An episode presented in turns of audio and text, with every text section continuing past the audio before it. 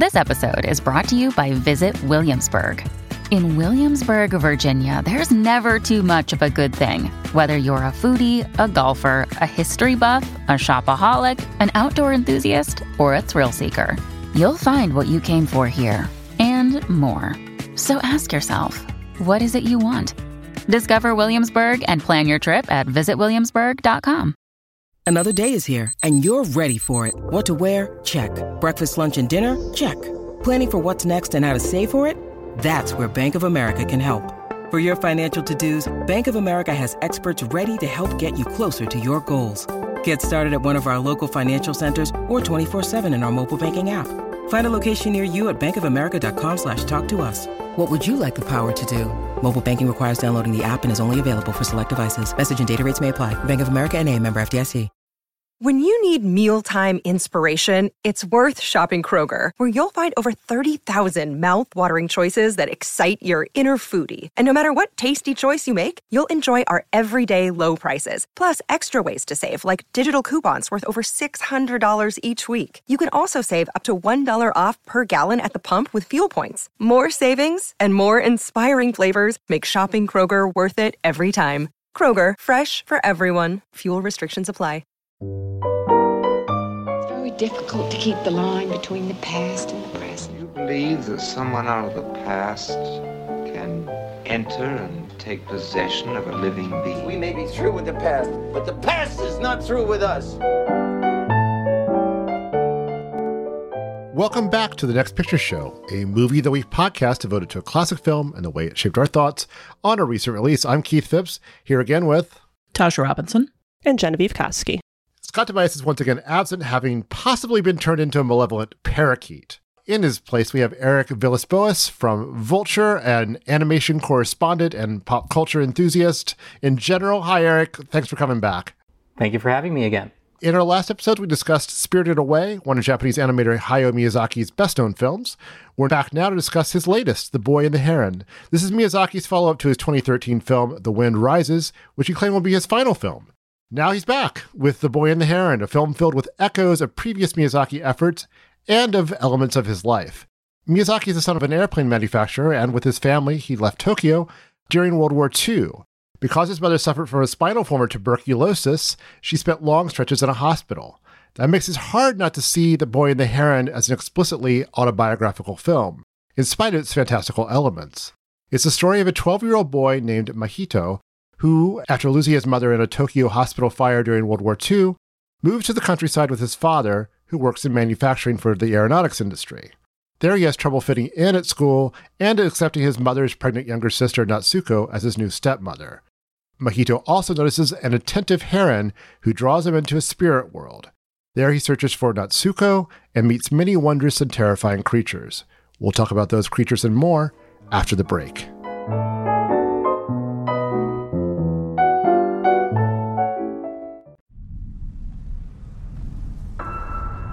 Mahito. So, you made it. Mother! Have a seat. It's this way, Mahito. A lot of strange things happen in this place. I just hope he stays safe. Mahito! What exactly are you? Your mother. She's awaiting your rescue. I'll be your guide. So I cut the plot details off pretty early because it, it gets very uh, complicated from there. So we can get into that a little bit more. But just first of all, what did you, what did you think of this film? I feel like I need a maybe half more dozen viewings before I have like a, a, full grasp of this film. Even then, maybe I won't it based on our conversation of Spirited Away. It definitely seems to have a similar quality of being sort of dreamlike and fluid and not necessarily having super strong plot moments to grab onto so much as really arresting imagery. Right now I can tell you like six visuals from this movie that I that have stuck with me as far as the story like broadly, hey, look, it's another coming of age narrative. but uh, in terms of like the A to B to C plot progression, you know, it's a little little murkier. But man, that Heron character design, uh, that that'll really haunt my dreams for a little, little while. yeah, just uh, yeah. human teeth coming out of a, a, bird beak, and just like this film does not like birds. And uh, you know, I'm not a big fan of birds either. So I think I really, uh, it, at the very least, I uh, connected to it on that level. You thought it didn't like birds? I, I thought the film, the movie loves birds. Like birds are everywhere. Birds are the primary characters in, in most, the majority of the there's a characters. difference in most of the movie. between loving to draw birds or depict birds and like liking them as individuals or characters. I there aren't a lot of pleasant birds in this story or you know non-deceptive, non-help hateful birds.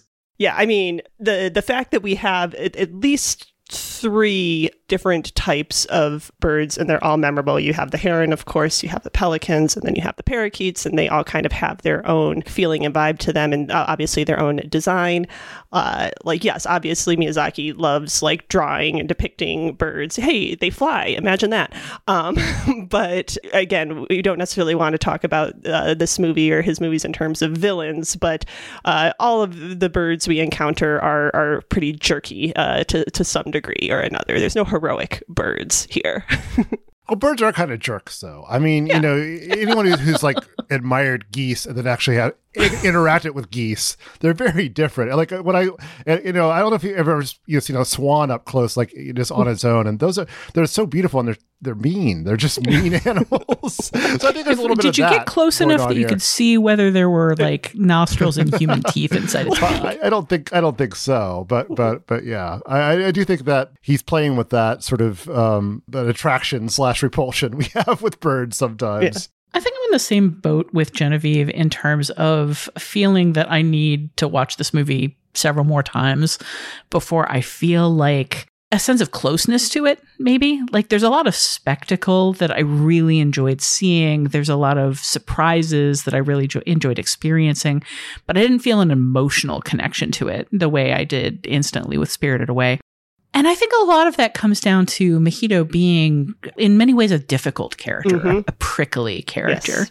Like, fairly early on, he decides that the solution for there being a bird in his vicinity is to figure out a way to kill it. And he's very dogged and and direct and specific about it. You know, uh, where Chihiro, I don't want to dive into connections too early, but part of Chihiro's appeal is that she gets scared. You know, she has her her doubts and her concerns and, and worries. And there are things that I think young people in particular can relate to while also finding it very appealing when she gets over them. But Mahito's belligerence is is kind of shocking and surprising. Mm-hmm. His he's just he's not open to any of the experiences that he's going through, and he meets them with violence, which is very surprising in a Miyazaki film. And then he goes through all of these experiences in just a very, you know, chest thrown forward, uh, kind of glowery kind of way. He he reminds me of like the pugnacious little boy in My Neighbor Totoro, except that that pugnacious little boy's pugnaciousness is a comedy element in that movie. And here we're more expected to see him as a hero. This is a boy that, that smashes his own head open for reasons that are really unclear to me, but it seems maybe to get some bullies into even bigger trouble than they would get into otherwise, or possibly just as an act of self-destruction. It's it's a little unclear. Or to not have to go back to school. That's how I read it. But yeah, but yeah it's uh, the motivations of that moment are murky, and which make, is what makes it so shocking. And the fact that it's like it happens kind of in silence. Mm-hmm. Which the way that silence is u- utilized in this movie also struck me, but we can get more into that. Finish your thought, Tasha. Yeah, there's just there's a lot going on here that doesn't parse cleanly for me. But then, you know, I the first time I saw Spirited Away, I was very drawn to Chihiro and her arc, and then I considered a, a lot of what happened in the middle sections of the movie kind of difficult to track in terms of in, intention and emotion. And, uh, you know, as I said in the first segment, that cleared up a lot the more I, I watched it. So I, I, I mean, I think in the end, it just kind of comes down to getting another completed movie from Miyazaki at this stage of his life is such a gift. I'm so glad he was able to finish this and on the terms that he wanted to finish it on. I'm so glad it's out there, but I just really feel like I need to watch it some more in order to fully connect with it instead of being kind of a bit overwhelmed by it by just like how much incident and action and changes and like unlikely developments and big emotions are in this movie. Yeah, I'm glad to hear everyone's a, a little baffled by it. Um, I'm not. I'm not a little I, I, baffled. I, by want, it. I want to hear Eric. Yeah, let's hear Eric. yeah, sorry. So I already really love this movie. Like, Well, love my it next more. thing, is, my next thing is like, but I also lo- kind of love it. But, Yeah. go, go ahead, Eric. but I so with the caveat that I've seen it now twice. I saw it at at New York Film Festival. I like squeaked into that, you know, one of the two screenings that they had, and then I saw it again in a in a press thing like this week. I'm like so struck by you know not just the kind of autobiographical elements of it, but Mahito really worked for me as a protagonist who you know was raised in you know the highly belligerent environment of Japan in the pre-war and World War II era Japan, who had just lost his his mother, who you know is is clearly going through like all this change and emotional turmoil. I, I read to drill in on the you know when he smashes a rock against his head, like that was like to me it was so clearly like a cry for help and such a and so, this mm. like you know, this very like it hits in this moment of the movie where like you know he's driven to school by his like rich dad right? Where the other you know the other kids at school are kind of like you know they're like volunteer laborers basically. He doesn't have to do that or is that's not expected of him. He's teased at school he, you know he and then after that encounter like you know he, it's almost he's like already roughed up but there's you get the sense that he needs to be more roughed up that's how I read that action, right? He has the sense of like he needs to prove himself. He needs to, you know, there's like a lot of, you know, there's a lot of like masculinity wrapped up in, in like sort of his arc, both in his belligerence and how like kind of self-destructive it is and what he's going through. So it, it's a little bit less baffling because I've seen it a second time. But I think it, even after the first viewing, I came away from it thinking like The Wind Rises was a very uneven, uh, or not uneven, but kind of polarizing movie and sort of difficult to parse. Ponyo was made for a a much younger audience than I was kind of used to from a Miyazaki film. And then before that, you know, Howl's Moving Castle was kind of was not as as sort of clean a narrative as Spirited Away was. Like as we you know we've talked about that being a very clear narrative in a lot of ways. This movie feels more clear and more confident and kind of more assured than either any of those three movies to me. Like in terms of what it's trying to say. And there's a lot of there's a lot of like kind of messiness and sort of like you know in sort of how it goes about that. But I do I do think he's sort of Miyazaki is kind of using using this this like you know bo- young boy trying to you know kind of wrestle with all like all these like kind of external forces and just tell his his sort of coming of age through this through this sort of dreamlike fantasy. That's how I kind of came away from it. It all cohered for me, which and that's why that's why I'm kind of surprised hearing your guys' take. Well, I mean, there's I'm kind of baffled by some of the things that, that we talked about, like like the head smashing, but I, I, more because it's like mysterious than wrong or out of place in some ways.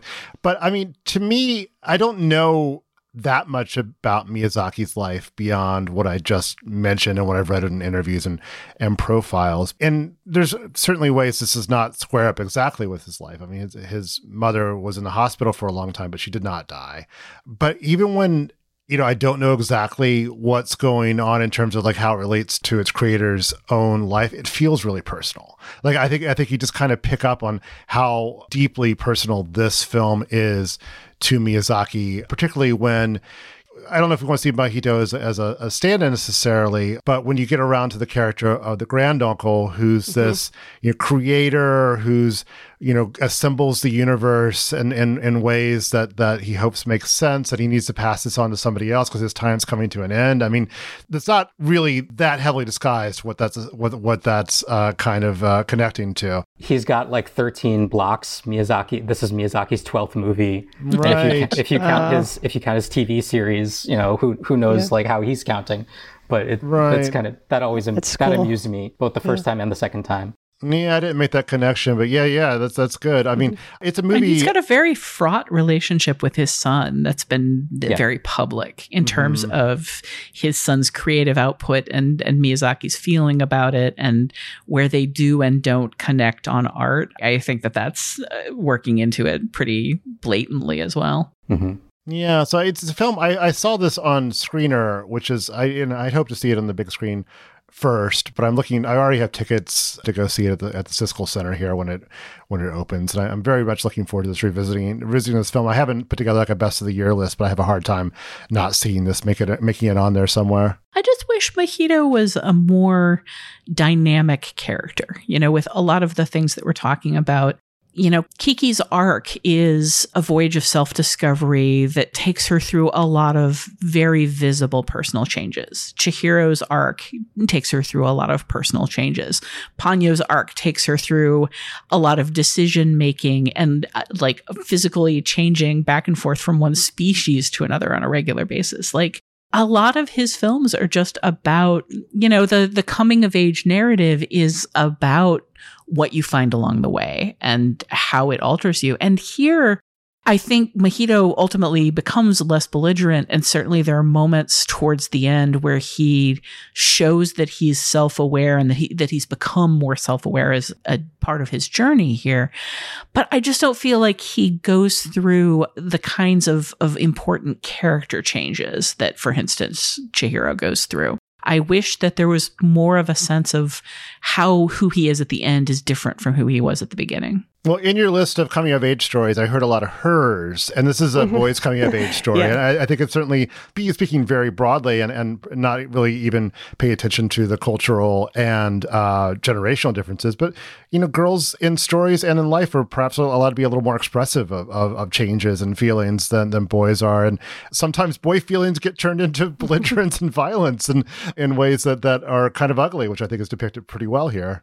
And I wonder if Mahito is supposed to be, or we're supposed to kind of read him as a stand-in for Miyazaki. Like how how guarded was he? There's many parts of this movie where it feels very unguarded. It feels like you know those connections feel very obvious. They and they feel very personal. At the same time, it's sort of like you know if is was there like a, a subconscious element of Miyazaki thinking like you know I you know I'd rather not put Mahito through something that he might put Chihiro through, something that he might put Kiki's through, or kind of dramatizing it in that way maybe he would put that, you know, kind of apply elements of that character, that character beat to the granduncle or something, something like that. I don't know. Like, I, th- I think you know, in the sense that we are comparing contrasting, I think that's a that is a big one because I don't. At the end of something like Kiki's, I have a very strong sense that her her arc is a part of her journey as a person, as you know, as a character, is done. You know, she's kind of moving on to another stage of her life. And at the end of the Boy and the Heron, like Mahito still has a lot of growing up to do he's endured this fantasy dream adventure that helps him kind of like wrestle with the fact that his family has changed and that his mom has passed but that doesn't feel over right? Like it feels very the ending feels very open-ended. I think that's why the ending is so kind of it's almost it's almost short. It's like you know we you know two years later we went back to tokyo. Like i feel like he has more life to live and i wonder if the, like an element of that is is kind of why the character beats don't map in the same way that his other movies do yeah, I mean we're we're talking about it as a as a coming of age narrative, and it is to a degree, but it's a, a little bit of an inversion, I think, of how we often talk about that, or at least how we were talking about it in regards to to Chihiro, where like Mahito, like he begins so closed off. And it's kind of a story of learning to be cared for, to allow himself to be loved and cared for by someone else, working through his grief in order to be loved, you know, by this this new surrogate mother figure and just kind of opening himself up to the world. It's he's going from closed off to to opened up. And it's almost like a adult to child transition like it's not quite that mm-hmm. clean, but it's uh it does feel like a little bit of an inversion of say Chihiro like growing up by, you know, visiting kindness upon other people and, and learning to to put that out into the world whereas Mahito is kind of learning to accept kindness or or just like attention from from from the world. I think that's all true. Like everything that everybody has said is true, and I, I think that these are all very good points. I do wish I felt it a little more in the filmmaking. I think that the moment where Mahito is able to call someone else mother is kind of a, a, breaking down of his emotional barriers and is a big moment. But compared to the moment where you know Chihiro embraces Haku and and huge tears, like head-sized tears, are rolling out of her eyes, it just doesn't. I think Keith is exactly right about gender being an issue here. And I think that the idea of Miyazaki identifying very much with this boy and how he expresses emotions as opposed to him being a more fictional character is, is, an important thing. Again i'm i'm less talking about the structure of the movie which i think you're all right about and just more i guess my emotional response to how it's presented boys gross I, I, actually agree with you there um. also parakeets likewise, likewise. Yeah.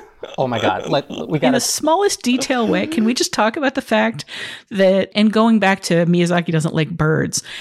There's I, bird I, shit all over this movie. Yeah, I, okay, I, I disagree that Miyazaki doesn't like birds. I feel like he doesn't animate. I'm anything. I'm presenting this as uh you know e- exhibit twelve in the no no Eric Miyazaki just doesn't like birds uh case that the two of you are, are forming. Like I'm just coming in amicus curiae. Like I I don't really have a dog in this hunt or a bird as it were.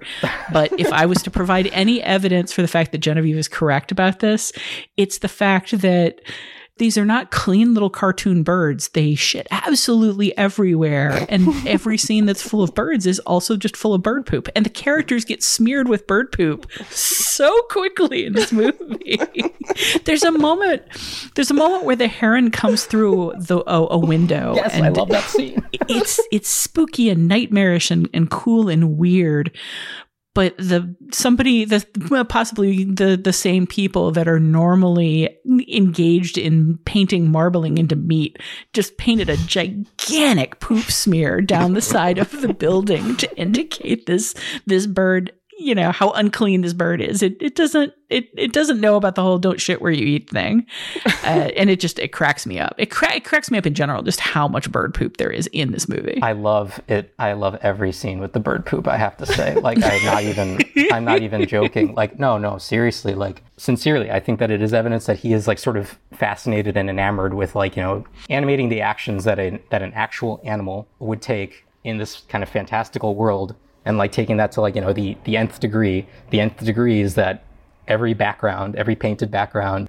a bunch of scenes like will have like just characters getting covered in poop. Like i i think it's both funny that, that there's a humor element to it and then there's also like you know even in that scene with the heron you know calling to mahito and it being nightmarish like i love that there's a smear at the end. Like i think it showed i don't see it as like miyazaki is is calling out how disgusting these things are. He's like he's actually like really into the the natural world, how interesting it is. And I don't think that he would spend a whole movie covering his movie in bird shit if he was not actually kind of into it or into the humor of it, right? Like into into the varied reactions, you know. And I think it actually it actually ties back thematically to at the end of the movie where you know Mahito he he rejects you know being sort of in charge of the world in charge of this fantasy world and kind of being its overseer, keeping the blocks, you know, and, and, everything where they are. He kind of prefers the world that is messy and full of like murderous, you know, intent and like and and probably full of bird shit. And I think that that's like actually I'm, I'm over here like defending bird shit like for, for, several minutes, but like I'm actually very into the bird shit. This, this, feels like a good place to break and move on to connections, where no doubt we'll be talking about uh, bird poop some more. Um, we'll be right back after the break.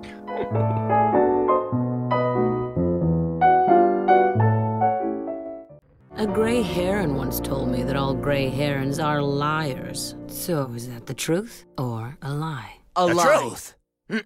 Mm. Now it's time for connections when we bring these two films together and talk about all the things they have in common. I mean, let's start with the most obvious one, which is these are both stories about kids drawn into magical worlds against their will and having transformative experiences there. We touched on it a little bit, but these are different sorts of transformative experiences, aren't they? Yeah. And as far as being drawn into the world against their will. I mean, Mahito, he's very curious about the tower even before he sees Natsuko go and kind of follows her. So Mahito has a little, I think, more agency in this situation. He's also just he's older, you know, and that comes across as a as an older character. Whereas, or I kind of noted this in the first episode, but like one of the things about that opening that's so striking to me is the way that her parents are behaving compared to her as they are like going into this world, you know? And it's it it feels so wrong for the parents to be the one that are just like, let's keep going, let's keep going, like like like barreling ahead. And it's like a almost like juvenile behavior on on their part. And Chihiro's like, no, no, no, let's let's stay back. And I think that like helps set the kind of unsettling nature of this transition in, into this other world. Something just feels off about it. That something is affecting her, uh, her parents even before they start eating the food and turning into pigs. But yeah, the the world that Mahito goes into is also even more chaotic and scary than than the world of the spirits. Like like the spirit world, like we talked about how it's you know kind of got a fluid, ever shifting nature, but there is just some sort of consistency. Like this is a bathhouse for spirits. Like that is like what this place is. It's kind of unclear what the tower, what the world of the tower is. Or it's like lots of different things, which is kind of what is is revealed to us. So, but there's not necessarily like a purpose. It's not like a purpose driven place the way that the the spirit bathhouse is, and I think that makes it even scarier to me anyway on this viewing.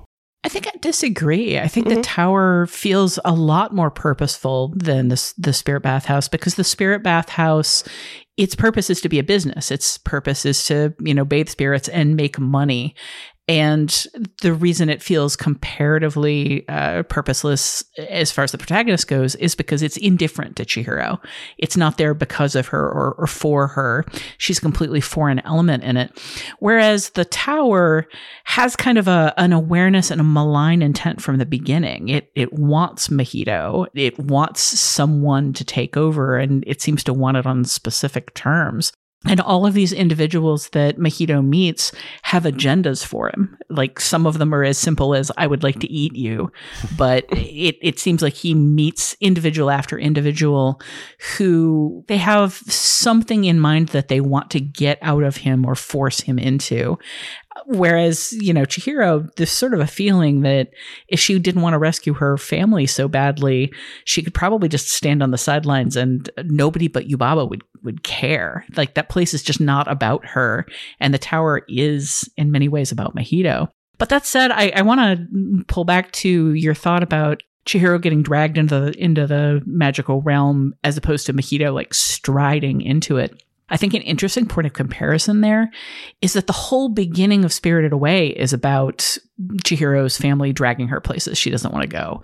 She doesn't want to move. She doesn't want to leave her family. She doesn't want to go to this new town. She doesn't want them to go off road because it's dangerous. She doesn't want them to stop. She doesn't want them to get out of the car. She doesn't want them to go into the abandoned music park. She doesn't want them to eat the food. Like every single step of the way is uh, like far before anything remotely magical happens is about her helplessness because she's a child and the adults are making decisions. Mahito's mother dies in the opening moments of this movie, and his father is mostly absent. There isn't an adult there dragging him places except when it comes time to go out to the country and, and move into this house. And then he's exactly in the same boat as Chihiro. He doesn't want to go there. He doesn't want to upend his life. He doesn't want to go to school. And again, he's being dragged along by adults. But he, unlike Chihiro, doesn't get pulled into this magical realm. He outright ignores and just kind of in in the spirit of his belligerence pushes away everything that the adults want him to do in order to do what he wants to do. And and that pulls him into the world. I, I think that's just a really interesting difference. I mean the other thing they have in common is that both of these stories are kids in search of their parents or parental figures in in some way. Or or you know it's, it's i guess, I guess uh, Mahito is looking for both his stepmother and his mother who's reputed to be there in, in some way. And and we find out well you know, we find out something um, toward toward the end. Um, do those uh, quests differ in, in any way? I think that maybe Chihiro's quest to save her parents feels a little more like physical and literal and, and cohesive because we know where they are and we know that they're there and we know they exist. Mm. You know, they're pigs. They're in the pig house. They're going to be eaten at some point. Like all of these things are, are very simple and cut and dried. Whereas the question of whether his stepmother did actually go into this place, where she is, why she's there, what's happening to her is all a big question mark. And the only reason we have to believe that his mother might be there is because the heron says it, and the heron is a liar. And there's there's the whole question of are all herons liars? if there's one thing that baffles me most in this movie and that I'm I'm hoping to find out from a second viewing, it's trying to figure out what the heron's agenda is. Mm-hmm. Like he's the dynamic character in this movie. He's the one who goes through a coming of age journey that's both very physical and very emotional and very visible.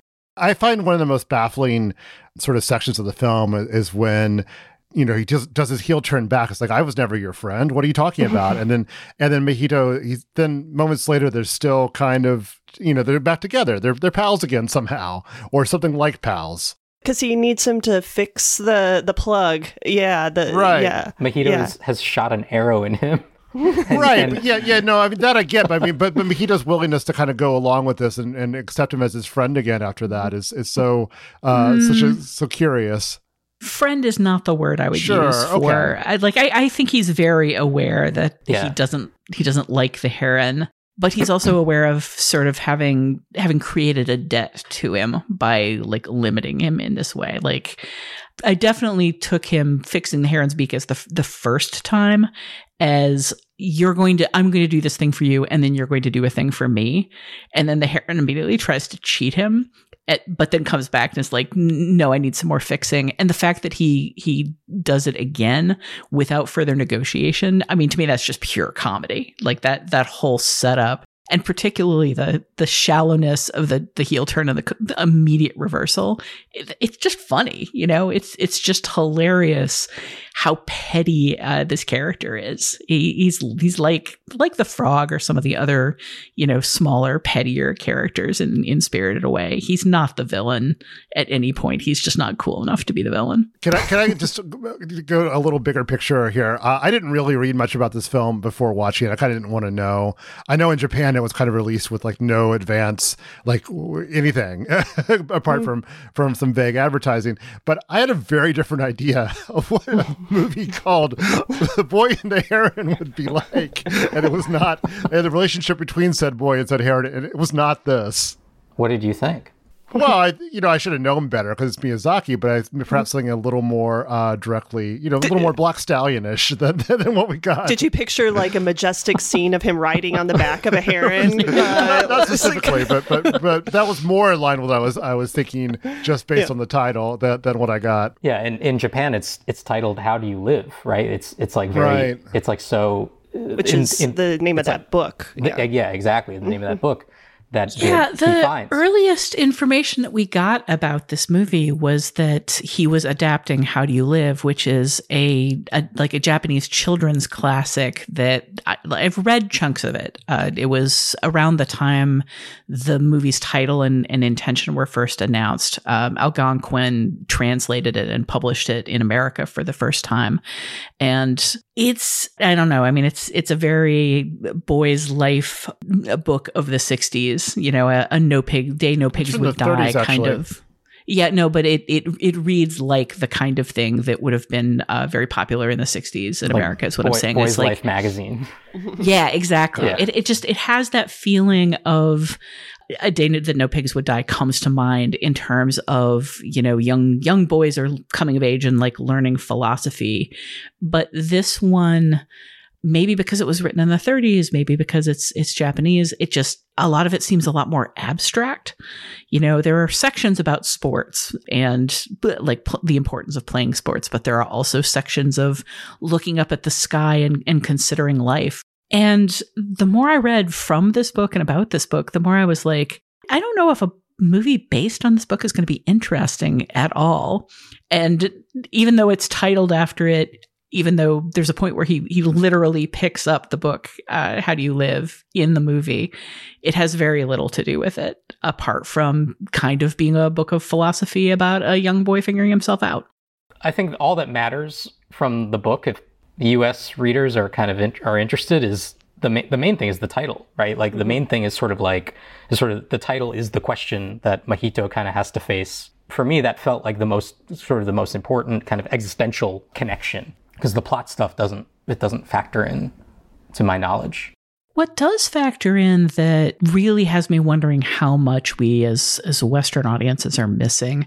We had somebody see the movie in Japan when it came out in the middle of this year. You know, so it was a summer release for Japan, and review it at the time. And he pointed to a couple of different tales from Japanese folklore that he thinks were probably big influences here. One of them involves a a figure it's very complicated. You know, you can you can dig into these these fables a lot, but ultimately it ends up being like just, you know, cultural knowledge that we didn't have. Like uh, somebody who doesn't who didn't grow up with the Bible and never read it being told about like everything that happens in the Old Testament just like as a single story. That's that's how some of these things read.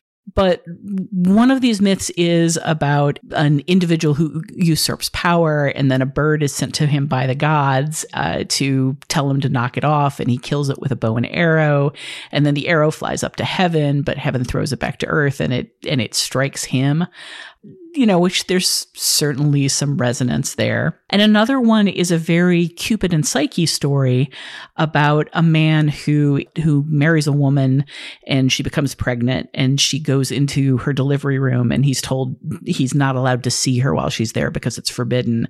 But he gets very curious and he peeks behind the curtain and he sees her as an immense thrashing crocodile uh, and he's you know punished for his temerity. Like these things, you can see echoes of them in The Boy and the Heron, and it makes me wonder between the amount of it that's very symbolic versions of elements of Miyazaki's life and his own relationship with his son potentially, and elements drawn from Japanese folklore that we're maybe not very familiar with for the most part. I just wonder how much else we're missing in terms of cultural context that Japanese audiences would be more familiar with, or in terms of coded symbolism that was very core to Miyazaki, and that if anybody asks him about, he'll say, Yeah, I like to draw clouds. well, and I think this is maybe a good time to bring up the fact that he doesn't really write movies or he doesn't really write scripts you know he he kind of draws the movies you know like they they they come together in the storyboarding and, and the animation which is not particularly conducive to like textual analysis, but does maybe allow for pulling at little strings without necessarily having to tie them all together into a, a message or a, a moral. You know, I think it's a little more to come back to this word we keep using fluid. And that's the case in both Spirited Away and The Boy and the Heron is that like the the message of the movie isn't necessarily in the plot. It's in these kind of moments and how they unfold and how, kind of what you come away from them feeling. But the the quote unquote plots themselves are you can really only analyze them in the broadest strokes. And I think it's notable that we keep coming back to like scenes and moments and feelings uh, that we have during certain scenes more than like, you know, this is a direct metaphor for this and, and this is a direct reference to this. Like it's all a little more, again, fluid than that. Well, speaking of that, a connection that I really want to dig into, we didn't talk at all in the segment where we are just getting into Boy and the Heron about how this movie has visual elements that none of Miyazaki's other movies do. There are impressionistic scenes where characters like blur and melt and the backgrounds are are messy and strange and everything is extremely subjective. And there are characters in Spirited Away that, you know, melt and change forms in order to express their own emotional, you know, conditions or uh, experiences, but everything around them remains crisp and fixed and specific.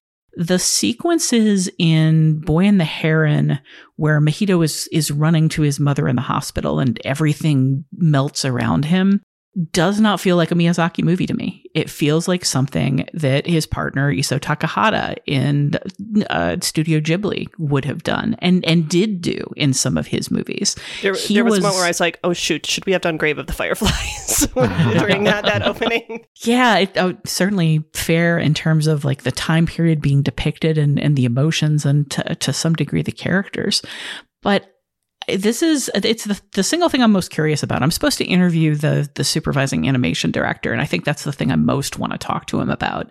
Is just is this Miyazaki's salute to Takahata, who you know died a few years ago? Is is this him reflecting his relationship with a man who was much more experimental in terms of animation style than Miyazaki was. You know, Miyazaki pushed more and more and more towards this like beautiful, like lush, vivid realism, and uh, Takahata pushed much more into very abstract directions where backgrounds would fall away and everything would become white, or you know, characters would become squiggly and extremely two dimensional.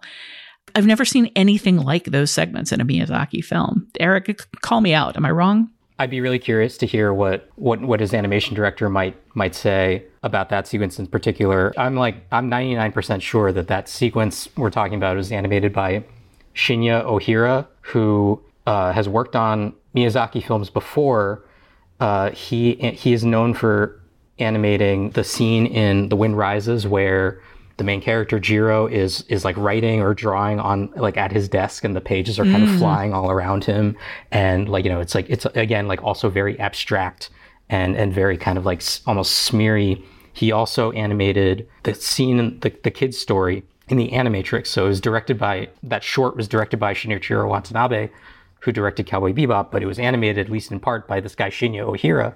And you know, you can kind of see like, you know, the way that he kind of like abstracts the forms, like he will, you know, one of his signatures is sort of like if you freeze frame it, maybe a character is running, or in the case of a kid's story, the character is skateboarding, and he will draw a leg, but the leg will be smeared and streaked, and like the freeze frame looks as if like it's missing its pieces. And then if you think about each frame in that in that whole sequence, like that's all like kind of different frames. So it creates that kind of illusion of like this is a form you know, literally lacking parts, right? Like, the, and then and then that form lacking parts is in motion. So you see a similar thing happening in The Boy and the Heron. I'd be really curious if you're if you're interviewing takeshi honda Yeah, I'd be really curious to see what he says about that because it's the opening of his movie, right? Like it's it's the and it's kind of like a it's a scene that gets the the boy and the heron returns to like it later on. Like you know it, it opens and then you kind of see like another like sort of like a, a there's a reprise of it. So it's this incredibly important scene in the movie and I'd be curious to see like what he asked of Shinya Ohira what you know what you know if there are other animators involved who are not Shinya Ohira. It's, it seems like a really important moment to entrust to another animator to get right or or to you know to sort of change the style because I you know on rewatch Mahito's form you know at the beginning of that sequence is solid, right? Like it, the character design is like fully, it's not in motion in the same way. And then there's a clear change, and you see kind of like you know the the running sequence begins, and then you kind of see the char- you know the characters kind of smear in that way. That is all really fascinating context, and I am uh, I'm definitely going to take it on board. Yeah, I truly don't think of. I mean, it's it's not like I I think that Miyazaki hand animates all of his films individually and and doesn't have a team. Uh, that would be ridiculous. But I I never think of them as having individual animators take over scenes the way, you know, the way, for instance, Disney works or the way a lot of stop motion works, where you'll have a, a single animator taking point on a, a single sequence and, and manually handling it themselves. I mean, it's difficult to identify because it, like the way that it's all kind of composited together, like it's all one movie. Shinya Ohira is kind of known, he has like a bit of a reputation for like, you know, his style is so stylized, right? And so it's interesting to see it kind of composited into a sequence where Miyazaki or someone was like, "Oh, I want this to be extra dreamlike, right? I have got my own dreamlike vibe. I want it to be extra. I want, you know, and like and to entrust another animator to do that. I mean, I don't know if Miyazaki storyboarded that and then was and then passed that to Ohira. Like I don't know what the workflow was like, right? Where he maybe he storyboarded it first because he storyboards the whole like his whole movie as far as I know, and then maybe he passed it to Ohira and said like, "Hey, like do what you do best, right? Like this is the vague template for how I want it to look or how I want this to move. But you you have your own style. Like take you know go nuts. I have no idea what that sort of conversation was like, but it's interesting to think about maybe this is not quite a contrast point, but one of the things that stuck out to me, uh, uh, Boy and the Heron, as far as the, the look of it and the world, is that Miyazaki worlds are often very like pastoral, rural. You know, uh, the the environment is a, a, you know a big recurring theme and interest for him. And Spirited Away is a very sort of lush green place, you know, for for the most part, with you know occasional bursts of polluted river spirit uh, mucking it up. But but in, in, Boy and the Heron certainly has some of that, especially when he's out in the real world. But then when he enters into this world, especially toward the end of the movie, you know, it's it becomes these like real kind of almost cold, stony, almost like sci-fi inflected feeling to some of the the spaces, and that just struck me as feeling a little unusual, especially when paired with Spirited Away, which just feels like kind of the apex of that warm, agrarian Miyazaki movie feeling. That said, there are moments in uh, Boy and the Heron, there's recognizably Miyazaki moments. And one of the ones that really stood out to me in, in Boy and the Heron was where he he goes off with uh, Kiriko, the young woman who is a, an aspect of an old woman in a complicated way she lives in a what appears to be in like an old pirate ship is my guess that's just completely overgrown with with plants and mosses. And at one point he like goes off to find the bathroom and he he steps out on the bow of it and it's just this classic Miyazaki silence moment where the camera is, is way, way back and he's completely dwarfed in this landscape of green that's completely overgrown this uh, one, you know, like once wooden ship. And it just has that feeling of like, it's one of those Miyazaki moments of like pastoralism through the lens of possibly a post human world. And this is a world where humanity doesn't seem to have much of any kind of hold. Everything is at best sort of near human the fact that he he steps out into this landscape that's just made by the complete overgrowing and, and disappearance of what appears to be a human or humanoid artifact uh, was really striking to me because you know he he loves his symbols of mankind's demise and how the world doesn't need us and will roll on without us and that moment in particular just felt like a Miyazaki pastoral moment in the kind of way that we we see over and over in his movies. It reminded me of I, I recently watched Future Boy Conan, which is like you know mm. his his first. I think Miyazaki and Takahata directed Lupin the Third Part One as like takeover directors basically, but like Future Boy Conan was like one of his first sort of like you know like I am directing the show. This is my job. I am the director projects, and like it reminded me so much of that because that world is you know the world is sort of covered in water. It is a, it is very much like a post-apocalyptic you know, humans have ruined this place, and it has so many so many scenes where Conan is just kind of like alone. At least early on, Conan is sort of like alone and kind of also, you know, sort of staring out into the into the ocean, kind of like wondering what to do or or trying to figure out like who he is who he is in the midst of all that before he then sort of takes action. And so the boy and the heron maybe maybe one reason i thought it cohered so well is like it, it, almost felt like a return to like one of his first protagonists whose entire series i had just binged right like it, it, where he it's not that conan and and, and mahito's stories are are the same but they have some somewhat similar character beats like very in the first or second episode his grandfather dies his his main caregiver and he has to then leave home to kind of like sort of chase his destiny, but also protect a friend of his, like save a, a sort of a mothering figure. They're kids, so it's sort of like not really romantic, but but very much a friend a friend figure. And so I don't know. There, it's funny to me how like you know, Future Boy Conan is sort of like it has it had those pastoral moments about about a, a sci-fi apocalyptic world and this is maybe you know the first Miyazaki like you know potentially alien movie that I can think of where like a, a rock has sort of smashed into the earth it may be sentient and it's now a tower and it's sort of it still manages to achieve similar feeling right or, or tap into a similar feeling I mean, Nausicaa, the Valley of the Wind has a lot of that uh, kind of sci-fi to it, and Yeah. it's it's another post-apocalyptic story, but it's one with a lot more sci-fi accoutrements than Future Boy Conan, just in terms of you know everybody flying around on on hoverboards, and the Earth has kind of been overtaken by alien species and and alien plants that just appear to be like outgrowths and evolutions of things that we have now. I think that there's some resonance. Uh, like, I mean, the end of Boy and the Heron feels almost like it's got more resonance with uh, Annihilation than any other uh, project. yeah. But at the same time, it, it does feel like there's it, it's it's certainly coming from the same mind as Nausicaa, the Valley of the Wind, shall we say? Well, just to bring it back to the other movie that we're actually talking about in, in this pairing, as far as visual motifs that get repeated, I mean, Tasha, you already kind of mentioned the wide open expanse of, of water and the combination of that with sort of shadowy spirit figures that are just sort of like smudges of black, you know, like the sort of spirit boats, pirate boats, or what, whatever they, they are, just felt so analogous to the train through the water with the little shadow figures. Can we talk about the Wara Wara yet? Oh my god.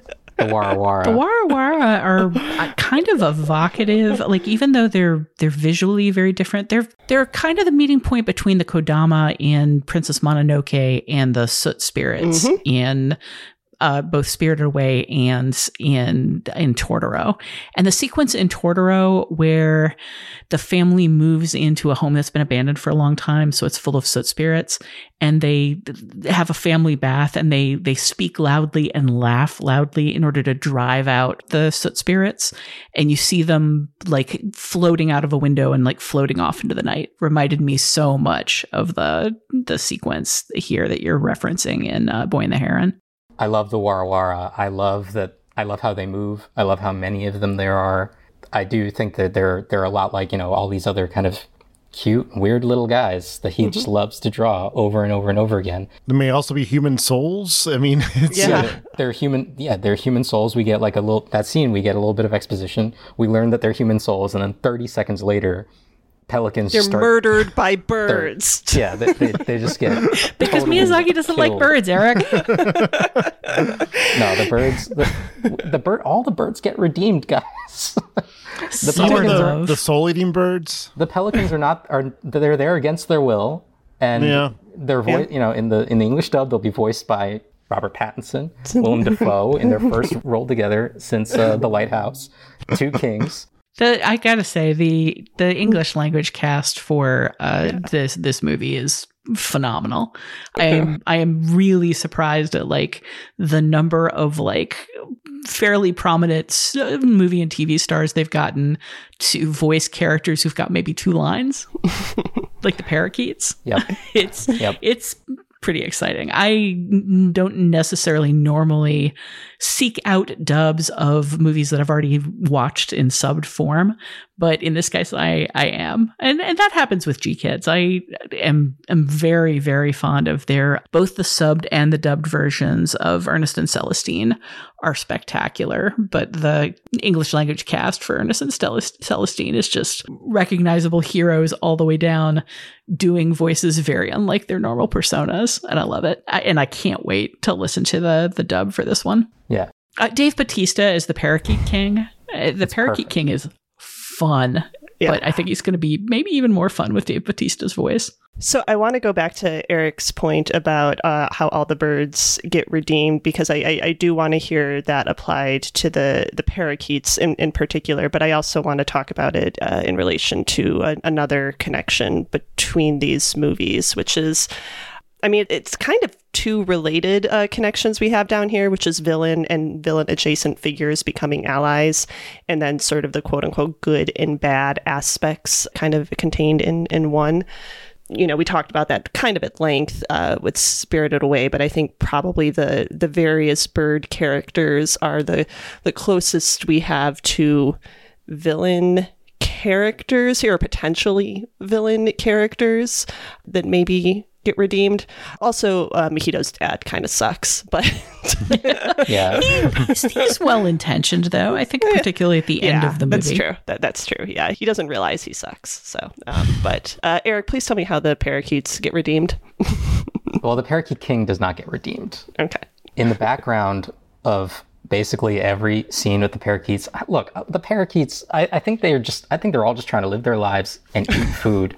And in the, in, especially in the background where you see like their like parakeet colony, they're all just mm-hmm. doing things that like you know normal people do. Like we all do. They're just like making food. They're like cooking. They're cooking things up for themselves. They're like you know they're they're like cracking eggs into like little bowls and things like that. And it's like you know are are you are you just cracking like your unborn fetus into into a bowl right now? Like I think that they're I, re- I really do think that he loves these birds.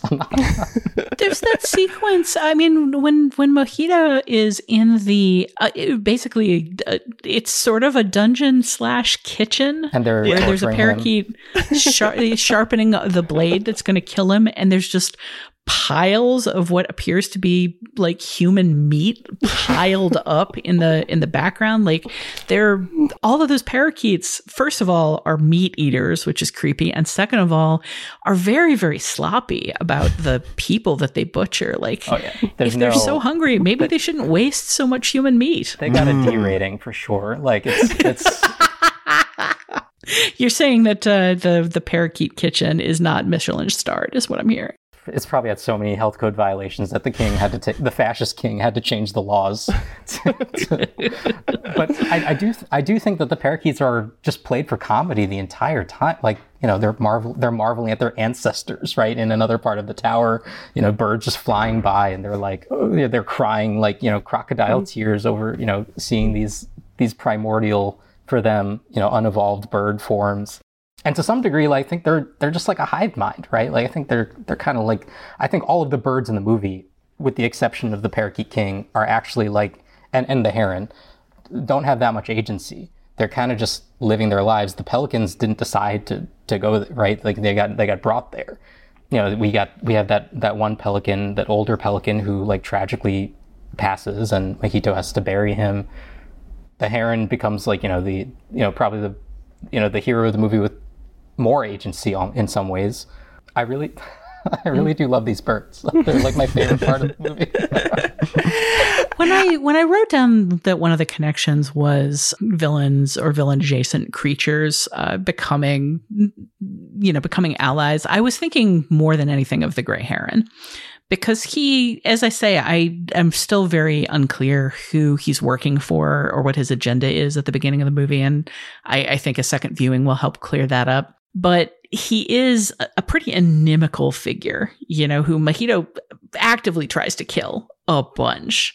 And he's certainly not a, a friend or an ally, but he kind of becomes that in a way that many Miyazaki villains do via the application of like authentic emotion and, and friendship. And it's pretty much the same thing that happens to giant baby and Yubaba bird yeah. in uh, in the first movie. You know, they undergo a physical transformation that presages an emotional transformation and their relationship to the protagonist changes as their their bodies change. So I was thinking here to some degree like Yubaba is an outright villain and even at the end of the movie she's not real happy to see Chihiro like beat her riddle and and save her pig family. She's been defanged at that point as a villain, but she's still not really on Chihiro's side 100%. But uh, that's kind of unusual for Miyazaki movies where the villains usually kind of come around. In this case, I, I, was thinking of the the baby and the bird and their parallel to the the gray heron more than anything else. Although, once again, in both movies, just a whole lot of transformation, a whole lot of changing form, a whole lot of form doesn't matter, and like this six foot five humanoid bird is really the exact same thing as like this little shoulder parakeet. And it's just sort of a matter, almost a matter of perspective more than anything else. Very Alice in Wonderland, I think, in all cases.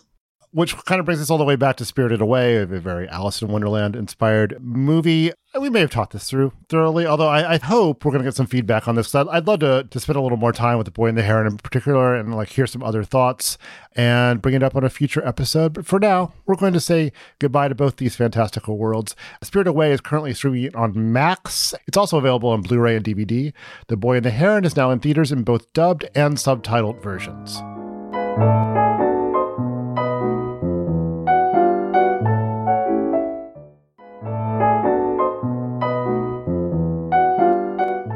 it's time to recommend a film or film related item that complements this set of episodes. We call it Your Next Picture Show in the hopes it'll put some interesting choices on your radar. Eric, you are have kept an eye on animation in 2023. Can you, obviously, The Boy and the Heron uh, is going to be on your best of the year list. Can you tell us about one, at least one other film that's going to be on there? Uh, yeah, besides The Boy and the Heron, that will be definitely make the list. Suzume, which is Makoto Shinkai's newest film. I think it's his best film like ever. I think you know you may recognize him from uh, Your Name, which came out in 2016. Uh, Suzume is kind of a sort of it's a road trip. Mo- it's a road movie where a young girl has to close portals throughout the entirety of Japan that are threatening to smash uh, and and cause earthquakes throughout the entire country. It's a brilliant movie. It's kind of done with a photorealistic animated style, and I'm just so excited. I've having seen it in theaters. I'm just so excited to get it on Blu-ray or on streaming when once it becomes available. And it's uh, the only anime I've ever seen where one of the characters is a chair. The greatest piece of character design this year, I think, is uh, Sota playing the chair. Just this three-legged child's chair. Yeah.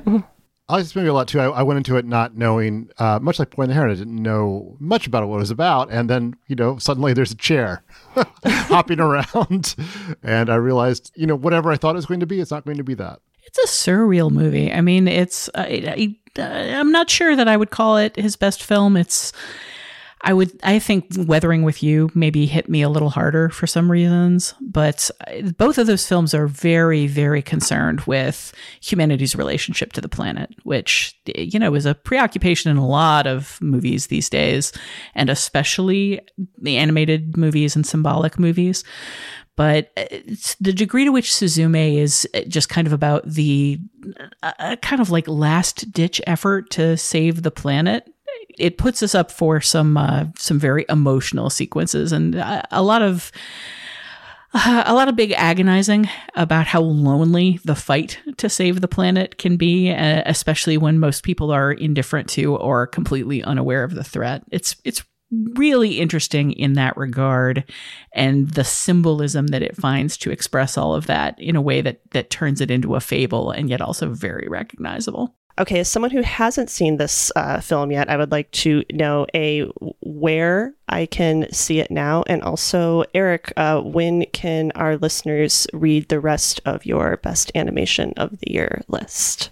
So Suzume is available on Crunchyroll to stream in both the sub and dub versions, and the best animation of the year list is dropping on Vulture.com on Friday, December eighth coincidentally also the date The Boy and the Heron comes out. So enjoy.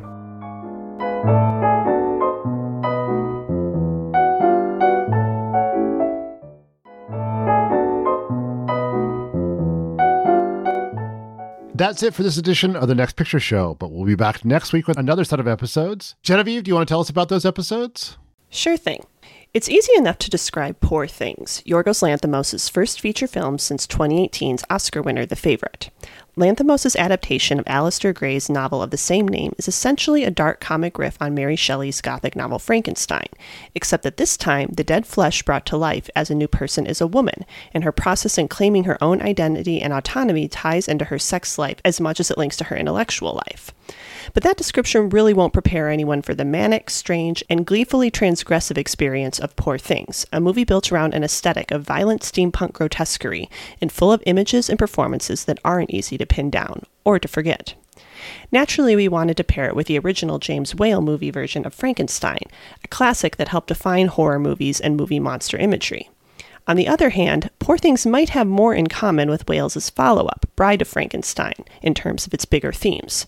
So we're stitching all three of these movies together into an unholy creation of our own, We'll be back next time with a pairing of Poor Things and both of Whale's Frankenstein movies. For now, we welcome your feedback on Spirited Away, The Boy and the Heron, and anything else film related that you'd like to talk about. Email us at comments at nextpictureshow.net or leave us a voicemail at 773 234 9730. Before we close out this week's episode, where can we find everyone these days? Tasha? I am the film and streaming editor at polygon.com. Uh, I have pretty much given up on Twitter for reasons that people should be aware of if they follow the news at all. but I'm on Blue Sky at Tasha Robinson. Uh, Genevieve, what about you? I am the TV editor at vulture.com.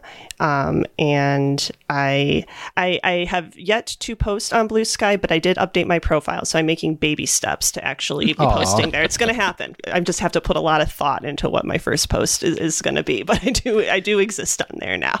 So You know, I spent like a good six weeks on Blue Sky not actually saying anything because I felt like my shirt first post should be momentous. that's where I'm at. And then eventually it just kind of became a, eh, I feel like I have something to say today. It, it wait, wait until it comes naturally and then it doesn't need to be a big deal. I'm also like like messing around with threads a little bit. I think I've done like two threads at, at this point, so I, I I don't know. I'm sticking my toe back into the the social media uh, world. But uh, Eric, where can people find you? Obviously at Uh, vulture.com. Yes, I, I'm the Streamliner editor at vulture.com, where I also write about animation. I am also on the service formerly known as Twitter at e underscore vb underscore, and I'm also on Blue Sky. And my first Blue Sky post was an attempt at posting a GIF, and GIFs don't work on Blue Sky, and so that was very embarrassing for me. But I am on there still. Keith, where can people find you? I am a freelance writer. You can find my work at a bunch of different places, like Vulture, for one, and, and TV Guide, sometimes The Ringer, and some other places. But mostly you can find me these days at uh, The Reveal, uh, at thereveal.substack.com, which is a newsletter I, I, I, write, I co write with our absent co host, Scott Tobias. You can find me on Blue Sky pretty much exclusively at KFIP3000. Uh, you can find our, you know, Scott Tobias on all kinds of places uh, at X at Scott underscore Tobias. Uh, on Blue Sky is Scott Tobias with a bunch of T's in the middle. Uh, he is also a freelance writer who contributes to a bunch of different places, such as the New York Times. And again, our newsletter is The Reveal at thereveal.substack.com. And we're always happy to have new subscribers. You can stay updated on the Next Picture Show at nextpictureshow.net, on X at, at Next Picture Pod and on Blue Sky at, at The Next Picture Show. Get bonus content and open discussion at patreon.com slash Next Picture Show. And as always, we appreciate your rating and reviews on Apple Podcasts or Spotify or wherever you listen to the show. Thanks to Dan the Bake Jakes for his assistance producing this podcast. The Next Picture Show is proud to be part of the Filmspotting family of podcasts. Please tune in next time.